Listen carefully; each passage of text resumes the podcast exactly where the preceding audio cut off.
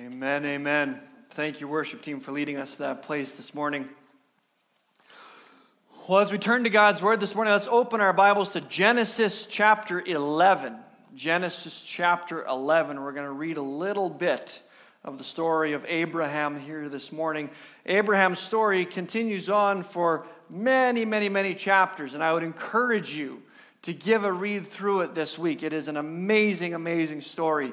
And uh, just the things that he walked through, the things that he did, good and bad. Uh, there's a lot of things that God wants us to understand about this man and his family and what he was doing. But we're going to begin in Genesis chapter 11, verse 27 this morning, and read a little bit of his story, the beginning of his story here. Says this it said, This is the account of Terah's family line. Terah became the father of Abram, Nahor, and Haran. And Haran became the father of Lot. While his father Terah was still alive, Haran died in Ur of the Chaldeans in the land of his birth. Abram and Nahor both married. The name of Abram's wife was Sarai, and the name of Nahor's wife was Milcah, and she was the daughter of Haran, the father of both Milcah and Iscah. Iscah. Now Sarai was childless because she was not able to conceive. Terah took his son Abram, his grandson Lot, son of Haran, and his daughter in law Sarai, the wife of his son Abram, and together they set out from Ur of the Chaldeans to go to Canaan. But when they came to Haran, they settled there. Terah lived 205 years and he died in Haran. The Lord said to Abram, Go from your country, your people, and your father's household to the land I will show you. I will make you into a great nation and I will bless you. I will make your name great, and you will be a blessing. I will bless those who bless you, and whoever curses you, I will curse, and all peoples on earth will be blessed through you. So Abram went, as the Lord had told him, and Lot went with him. Abram was 75 years old when he set out from Haran. Took his wife Sarai, his nephew Lot, and all the possessions they had accumulated, and the people they had acquired in Haran, and they set out for the land of Canaan and they arrived there. God invited Abram on a journey, a journey that would last his whole life, a journey that would ask him to give up more than he could imagine, to gain things he could not see. To be, and in the end, to be used by God to bring the transformation of the entire human race if he would hear God's call and follow in faith. This morning, we're going to continue our journey through God's story, exploring what it means that our God is the same yesterday, today, and forever. That from everlasting to everlasting, He is God and He does not change that the promises he made in the beginning are still true today. The plans that he has are still real and still working. That God has not given up or changed course or abandoned us or had enough. That his heart is and has always been to rescue and restore his children, to heal and to forgive, to bring hope and salvation, that he is not slow in keeping his promises, as some understand slowness, as Peter tells us, but that he's patient with us, not wanting anyone to perish, but for everyone to come to repentance.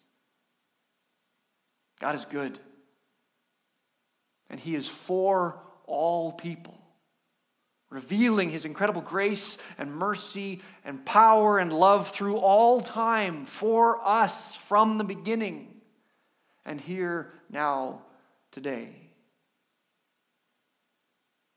And so we're exploring the stories of his people. The people that he chose and used to reveal himself, to work his purposes, to share his message and his kingdom, to show us who he is and who we are meant to be.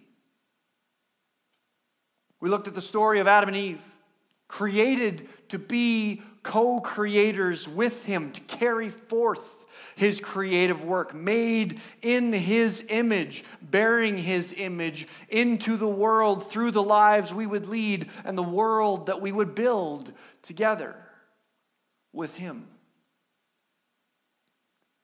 We looked at the story of Noah, how that image became so marred and distorted that God poured out his punishment on his creation, revealing his holiness and justice and righteousness, bringing a new covenant with all of creation and inviting us to trust him again. And now today we come to the story of Abraham the Father of nations, through whom God was going to reveal himself to the whole world and to bring forth his Messiah, the Savior of the world. Abraham's story is incredible. It is a, a journey of faith, of incredible trust. But it's also a story of failure and weakness. It's a complicated story and a powerful example to us of what it means to follow God, to hear God's voice, to obey, and just how messy that can be. And it begins with his father, Terah, the father of Nahor, Haran, and Abram, living in Ur in Samaria. Terah took his family and left Ur to go to Canaan. But he stopped in Haran, and that's where he lived for the rest of his life. And then God speaks to Abram Go from your country, your people, your father's household, to the land I will show you. I will make you into a great nation. I will bless you. I will make your name great. You will be a blessing. I will bless those who bless you, and whoever curses you, I will curse. And all peoples on earth will be blessed through you. An incredible promise. A promise that he really could not truly even begin to understand, but he believed. And he obeyed. And he left Haran and he set out for the land of Canaan. And the story goes on, and we're going to look at different pieces here this morning. But before we get anywhere else, this raises such a huge question for me. I've often wondered if there were others that God prompted. Were there other people that God spoke to? That he invited into his story and his plan? Others to whom he made maybe even a similar offer, but they did not hear or did they, they did not obey. Because Terah was going to go to Canaan first. Was God prompting him too? And he didn't hear or didn't fully understand or didn't believe? What did Abraham hear? How did God speak to him? And why did he respond the way he did in true faith and obedience? It's incredible to me. Such a challenge. Maybe Abram really did hear a voice from heaven. The clouds parted and light beamed through, and Abram falls to his knees in awe, and a booming voice from the clouds says these things to him. But it doesn't say that. And we talk today about God speaking all the time. God speaks to me all the time. I hear God speaking all the time, but never like that. It's thoughts and impressions, feelings and senses and ideas, community and relationship and people speaking truth together around me. And it's God's word and prayer the foundation of these things, and all kinds of unclear impressions and ideas. And over time, you get familiar with God's voice more and more, the way He speaks to you, and you can filter it, your thoughts and the world's thoughts and His thoughts. And even still, then we rely on each other for clarity and focus that we don't get lost in our own heads That's how we talk about God speaking to us. So, what did Abram experience? Was it a booming voice from heaven? Or was it an, an impression in his heart? A feeling, a, a direction, a sense? That something was calling him forward.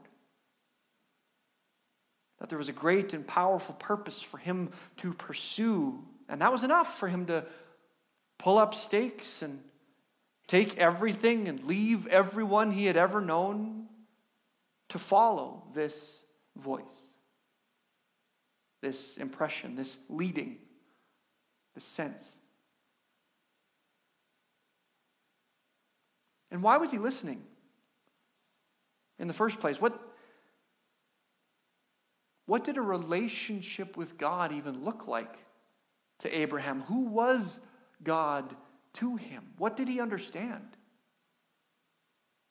What did he know? What was he taught?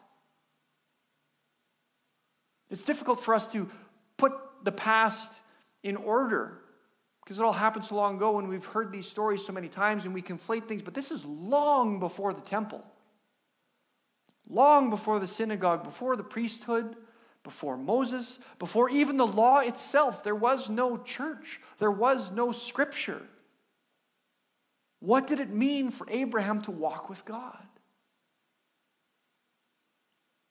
That he would be sensitive to hear God's voice? Did he just think about God sometimes? Did he worship? Why did he care?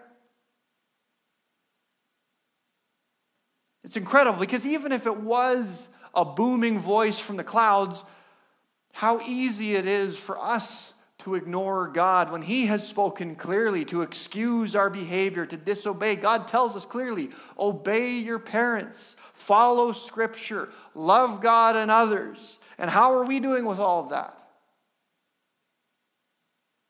Let alone leave everything you've ever known and go somewhere you don't even know. What did he truly hear? And what made him obey unlike anyone else? How often have you thought, well, if God would just come down and speak clearly to me, then I would know what to do? But would we? And would we really obey even then? But he did. God told him, however, he did to go to the place I will show you. And he started walking. Imagine that conversation with your spouse. God told me we're supposed to move. Where? I don't know. Why? I don't know. For how long? I don't know. I think forever. Is the family coming with us? No. Maybe our nephew. When? Now. What are we supposed to do? I don't know. But God just said, go, and that we're going to change the world. Right. That's a hard conversation.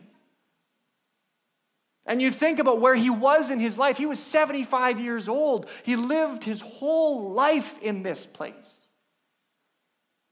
His father and his whole family were there. And in that time, that was your safety your security. Your family was your tribe, your clan, your whole community. And to leave them was literally death. He had deep roots in this place and every reason not to leave. But God spoke something to Abraham somehow in his heart, in his mind, and Abraham was willing to listen and obey. And God used him to change everything. From Abraham through Isaac to Jacob, from Jacob, the 12 tribes, and then life in Egypt and becoming slaves for hundreds of years. Then to Moses and freedom, but into the wilderness. And finally into the promised land, building the kingdom of Israel and Judah. Saul and then David and Solomon and the building of Jerusalem and the temple and then into destruction and exile and rebuilding and restoration all the way down to Jesus. This entire thing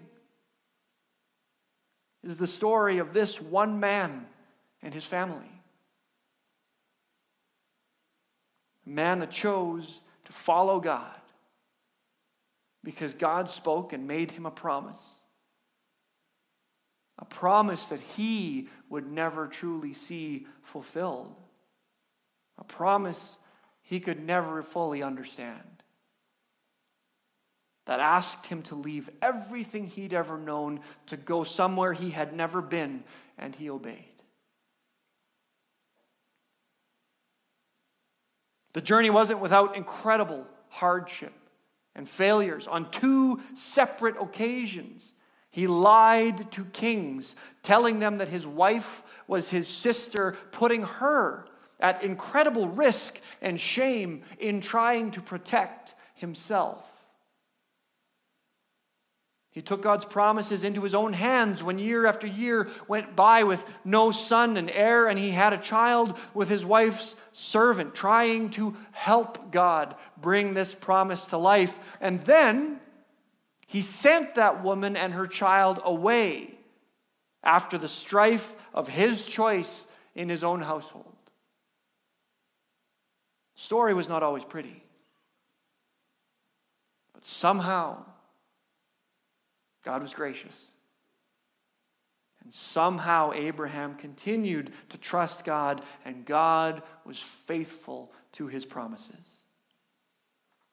God blessed Abraham made him incredibly wealthy and successful. He essentially became a king in that time. His wealth and power were such that the kings of the time would get really nervous when he was traveling around. They were not excited when the clan of Abraham came by. He went to war, defending his family, saving his nephew. He was blessed by Melchizedek this strange story of a priest king of the Most High God. Somehow God was working and speaking around Abraham in that time too, and this man represents that. He was given the covenant of circumcision. He is visited by God outside of Sodom and Gomorrah. He bargains with God. And his life goes on and on, and still he has no son. This father of nations, has no heir.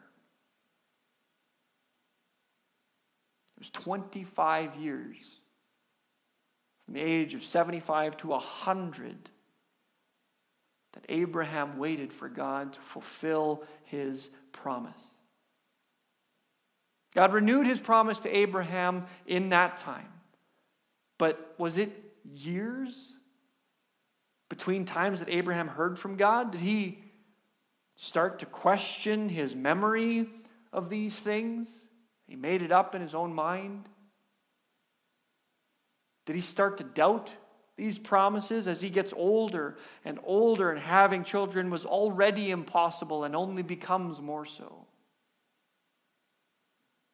He doubted, questioned, feared, didn't understand. But God was faithful to his promise. And he gave Abraham a son. And even then, this father of nations would only have two grandchildren through Isaac. This nation is not happening very quickly. It wasn't until Jacob that the nation of God began to build through Jacob's 12 sons, who became the tribes of Israel, things that Abraham never saw and could scarcely have dreamed. The land that God promised to Abraham's descendants, the whole land of Canaan, it was hundreds of years before that would come to be, but Abraham waited. and trusted. And even if he didn't see it all, God was faithful to everything he had promised. Do you trust God like that? Do you know what he has promised you? Do you hear what he is speaking to you? Are you listening? God has promised us abundant life and salvation and mission and purpose freedom and hope and joy and a place in His kingdom. And He has given us His Word and His Spirit and His church to walk together. And He's surrounded you with people who need to hear the gospel and to know His love for them. So, what is He calling you to? Who is He calling you to? What is He speaking to you? What is He inviting you into?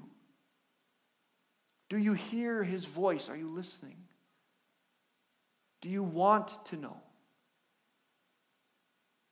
Because God is calling you into His plans, into His purposes, into His mission and His kingdom, into life with Him. He might not be calling you to be the father or mother of an entire nation through whom he will transform the world and bring the Messiah, but who knows what he will do through that one person that you love.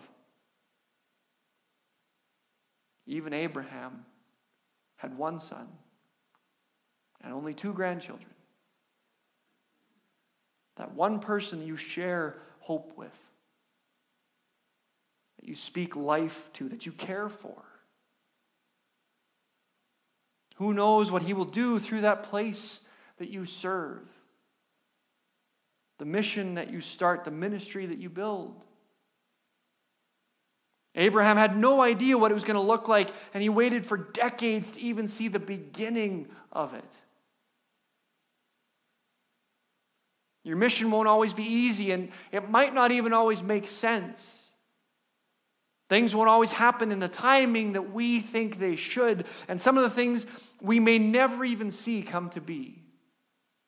We don't know what will happen to the seeds that are planted through us. But Abraham saw that it was the only thing worth doing. Even if it didn't seem to make sense, even if no one else understood, God had said it. And he would do it. And so he followed will you? This morning, we're going to take part in communion together. We celebrate the fruit of the faith of Abraham, his willingness, because Jesus came because Abraham listened. The faithfulness and ultimate obedience of Jesus, displaying that same trust in his Father to follow well for us. God is inviting you to sacrifice as well, to lay your life before Him, to be used by Him to change the world, even if it's just one person, and even if you don't see how. We don't have to know the outcome. We have to trust that our Father is leading, that He is working, that His mission and ministry will happen. He will accomplish His purposes if we will trust and obey. Let's pray together as we take communion together this morning. Father God, we come before you and we say thank you for these stories. We thank you for the faith of Abraham, and we don't know all of the details. You've given us as much as we need to know that you spoke and he listened. Even when it was scary, even when it didn't make sense, he trusted you. And God, we have so much more to go on than He did. We have the entirety of your word. We have thousands of years of tradition and stories, seeing how you have worked and moved, God. Help us to trust like Abraham. Help us to see what you are calling us into. Help us to listen, to hear your voice, to know your promises and believe. You are inviting us to work, Father. We desire to be with you. We don't have to do that alone. We thank you for your body, that we can do this together. As we take communion together this morning, we thank you for the sacrifice of Jesus, the fruit of Abraham's faith, of your mission and plan to save us. We invite you to speak now in Jesus' name. Amen.